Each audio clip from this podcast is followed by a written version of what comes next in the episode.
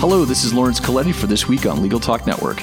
Monday, Sharon Nelson and John Simek ask special guest Bob Ambrogi about a new survey that suggests that 77% of lawyers are not trustworthy with client data.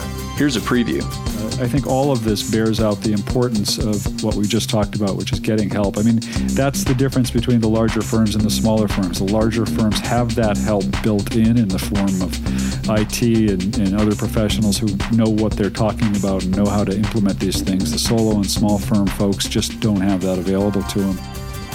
On Wednesday, the Legal Toolkit's Heidi Alexander takes to the road for a special report and interviews Clio's Jack Newton at the recent MassLOMAP 4th Annual Supermarketing Conference about his views on cloud technology and customer centricity. Thursday, we spotlight Heidi again as she speaks to Jim Schoenrock from FindLaw about the concept of a silver bullet in marketing.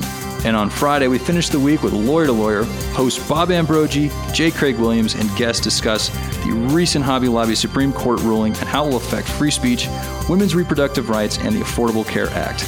So tune in, it's all right here this week on Legal Talk Network.